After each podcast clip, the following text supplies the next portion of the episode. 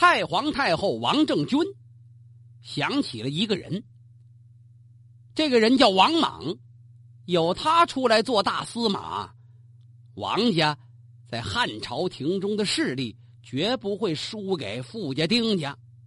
外戚要争权，这就开始暗中用尽了。那这王莽跟王政君怎么一个亲属关系啊？这位王太后有八个兄弟，在王家飞黄腾达的时候，那七个都封了侯了，唯独二兄弟王曼死的早，没赶上这一波。王曼有两个儿子，大儿子结婚之后没多久也死了，只剩下小儿子叫王莽。这王莽是王政君的亲侄子，娘家亲侄儿，而且这个王莽一向是孝顺母亲、尊敬嫂子，对待伯伯、叔叔就都很有礼貌。他的大伯父王凤在执掌朝廷大权的时候，王莽的那六个叔叔还有叔伯兄弟们，就好像比赛一样，看谁能骄傲，看谁能霍霍，比的都是奢侈。而只有他王莽，虚心待人，努力学习，穿的那衣服跟穷苦的读书人差不多。当时好些人都说呀，只有这王莽才是王家子弟中真正懂得孝弟忠信之人呐。尤其是在王凤害病的时候，那自己亲儿子都不乐意管他，只有王莽作为侄子，是衣不解带。亲自给这大伯父熬药，小心侍奉，那不在话下。晚上睡觉都不脱衣服吗？衣不解带吗？他的叔父王商，呃，被感动的，情愿把自己的封地分出一半来，给这王莽，给这贤侄。他们都在太后王政君面前，还有当年那位汉成帝跟前保荐过王莽。朝廷上有名望的大臣也都上书称赞这王莽。汉成帝的时候，王莽就被封了官了，当时被封为侯，新都侯啊。后来又做了光禄大夫侍中。王莽做了官以后，一点没变化，对所有的人还是依然如旧，该怎么恭敬怎么恭敬，做事还是那么认真仔细、小心谨慎。这会儿。王根一死，所以王政君就想起他来了。一番推荐，王莽做了汉朝的大司马。他可以用心搜罗天下人才，远远近近有很多知名之士来投奔王莽，他都收用。他总是把自己的俸禄跟皇上的赏赐都分给别人，而他本人呢，注重节俭。家里的生活跟一般的官员相比还差了很多。有一次，他母亲病了，大臣们都打发自己的夫人去问候问候吧。和这些贵妇人们，没有一个不打扮的跟花似的。您想啊，平时不总出门，可有个机会了，那不得好好捯饬捯饬啊？这些贵妇人们穿的是绣花的绸缎，戴着一脑袋珍珠翡翠，未曾走到叮当乱响，腥风扑面。他们一下车马，飘带上的玉佩就叮了叮当了当，好嘛，香一路响一路啊！再看看人家王莽大司马家里，那位大司马夫人，早就在门口等着呢。好些人走到门口没认出来，怎么这哪来一老妈子呀？有那眼尖的，哎，这不就是大司马夫人吗？一看，这位王夫人穿的是普通的衣服。裙子也没有拖到地下，短裙，大概干活方便吧。有人偷偷的问了问旁边的，确定这没错，就是大司马的夫人。嚯，把这帮贵妇人们臊得满脸通红。难道说人家没钱，人家不会打扮吗？再看王夫人，很小心，很有礼貌招待这些来宾。他们都问了太夫人的身体怎么样。王夫人一一作答，亲自把他们送到大门口，就说：“这大司马，呃，平日里比较繁忙，不能再见见大伙了。女眷们往来，往往也不必要出头露面。”这帮贵妇人们回到家里边，都跟自己的呃家里的丈夫们都说了这些情况。这人大司马家里边穷着呢，家具是最简单的，那王夫人穿的也是最朴素的。好些人就把这信儿带给了太皇太后王政君。王政君一听有这么一个内侄，那甭提呀，脸面有光啊，比其他那些花花公子侄子们强多了。现在王莽做了大司马，他深深的知道自己的姑母保荐自己用心之所在。现在的外戚不是他王家一家了，有傅家，有丁家。他要是反对，可是没有借口。你找什么理由说出口啊？都是皇亲呢。你说皇亲不能用，可自己就是太皇太后的内侄。太皇太后王政君要反对，也没法讲。怎么？你不能用你们自己亲戚家人？那王莽算哪一道呢？王莽不管你叫姑姑吗？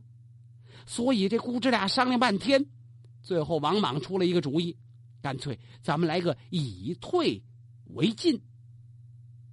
王政君一听这主意不错，就这样，让王莽上书辞职啊。王莽上书给新皇帝汉哀帝，请求辞去官职。汉哀帝不知道这葫芦里卖什么药啊，派大臣们去恳求那太皇太后，问问我那祖奶奶她怎么意思呀？大臣们都说呀，呃，老太后，这皇上听说太皇太后同意大司马辞去职务。皇帝很难过，皇上说：“这大司马要是不复职，他就不想再干皇帝这职务了。”哎呦，太皇太后一听，那可不行，国不可无君呐。那这么着，那这让王莽回来吧。嘿，合着这是姑侄表演的一出双簧。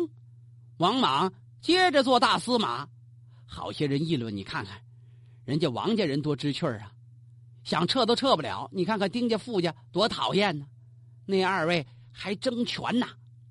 大司马王莽打算宣扬文教，整顿朝政。可就这样，那位傅太后也看不惯王莽。王政君不是太皇太后吗？傅太后就是现在汉哀帝的奶奶呀。傅太后非逼着这孙子把王莽赶走不可。好嘛，这点名誉都归了王家了。他一个大司马，他什么都管。沽名钓誉的，把他轰走。汉哀帝实在没有办法，又不敢张嘴。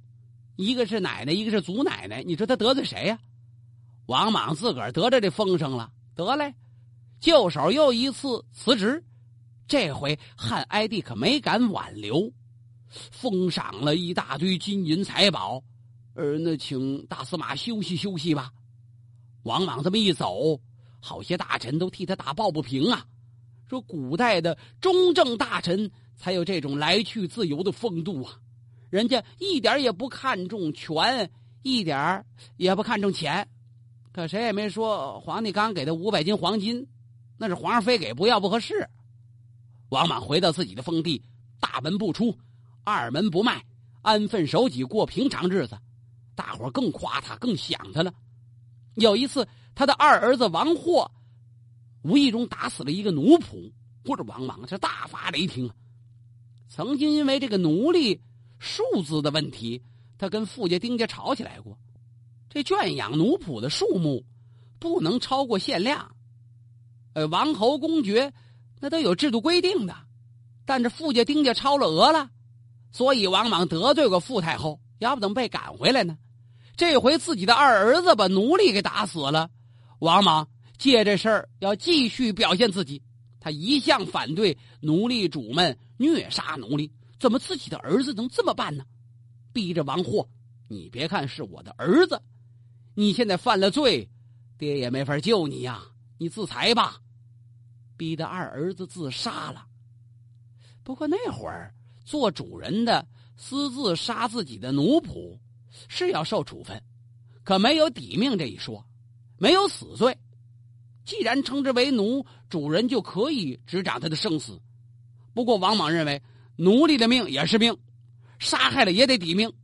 这么一来，好家伙，京城嚷嚷动了，连老百姓都说这位王莽王大人真是一个正直无私的好人哦。为这个，王莽在家三年，官吏跟百姓上书替他说好话的，有一百多位呢。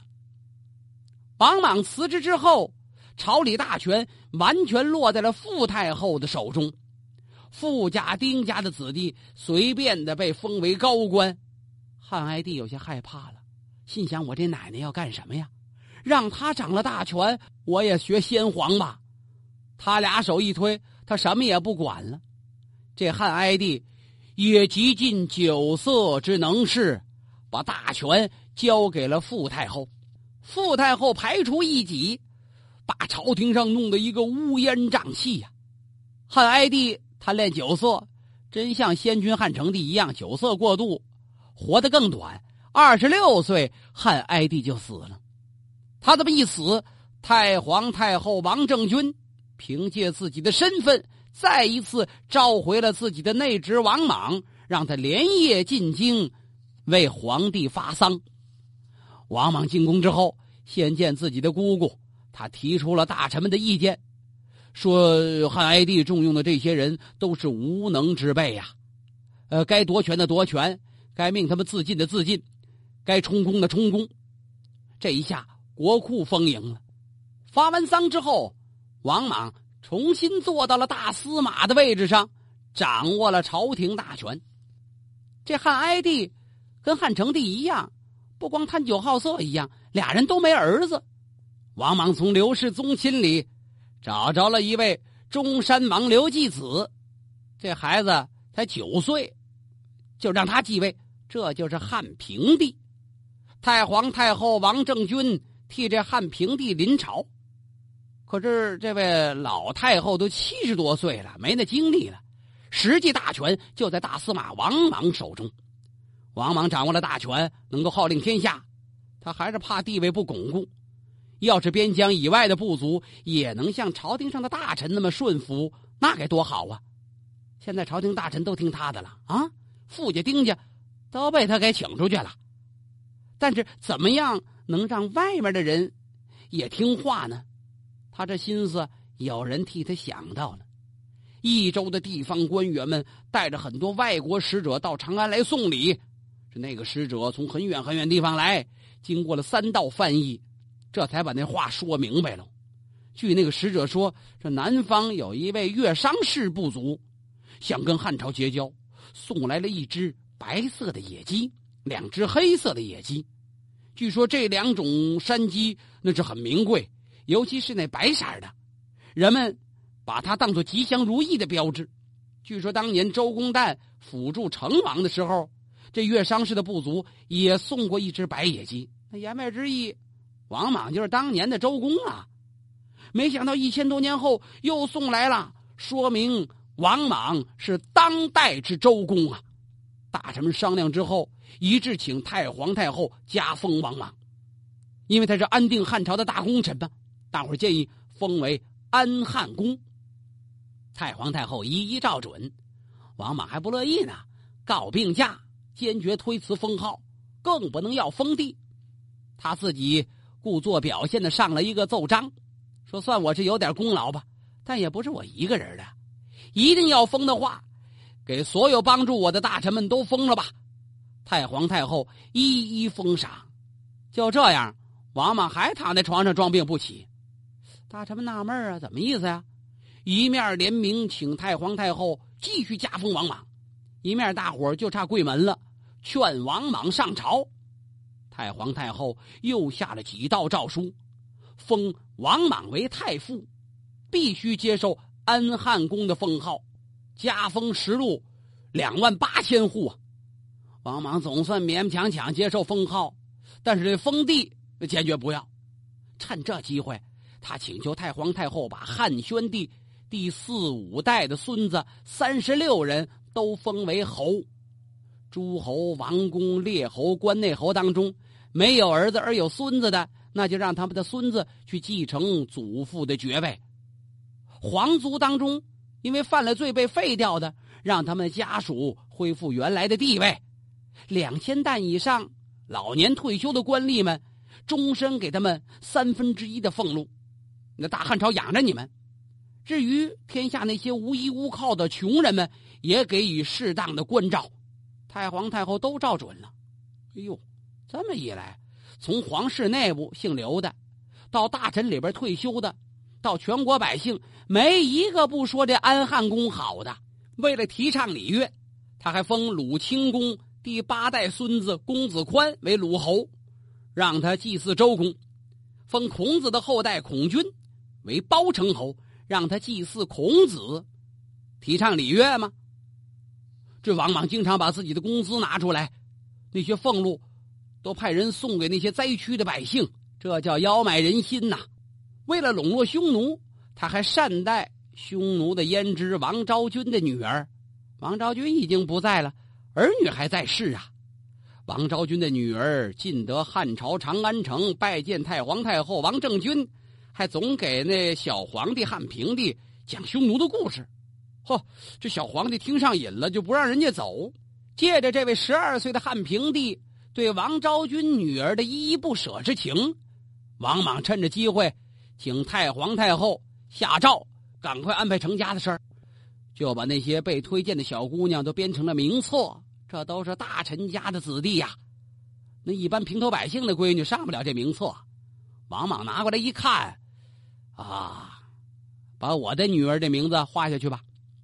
除了自己的女儿之外，别的他又找了几个品行不好的画下来了，大部分都保留送给了太皇太后。太皇太后一看，怎么没有你的女儿啊？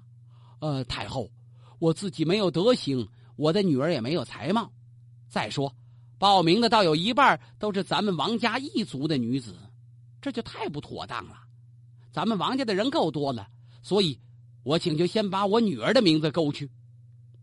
太皇太后认为王莽不愿意让外戚的女儿做皇后，这倒是个好主意，这就又颁了一道诏书，说王家女子不得入选。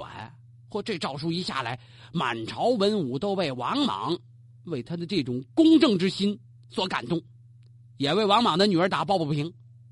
他们一块恳求太皇太后一定要立安汉公的女儿为皇后。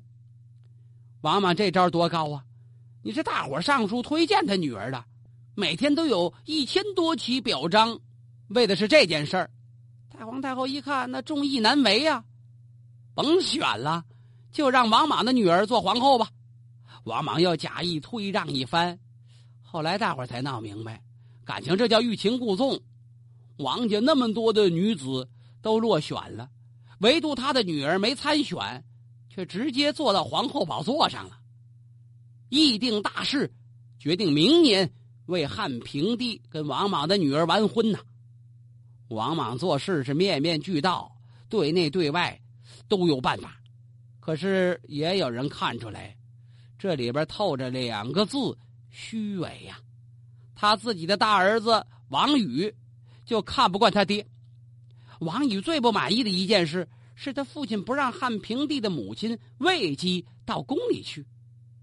那是汉平帝的亲妈呀，王莽有担心，他怕汉平帝的母亲一家将来再独霸朝廷，那外戚之中又多了一个魏家，跟他们王家争权夺势，多麻烦呢。所以就不让母子相见。可是这位魏夫人就这么一个儿子，才十二，他想啊，上书给王莽，要求让他自己到宫里去照顾儿子。王莽始终就不点头。王宇害怕汉平帝长大之后会怨恨王家，就跟自己的手下的亲近大臣、他的老师们暗地里商量，应该去劝劝自己的父亲，但谁也不敢张嘴。有人出主意，这王莽不是信鬼神吗？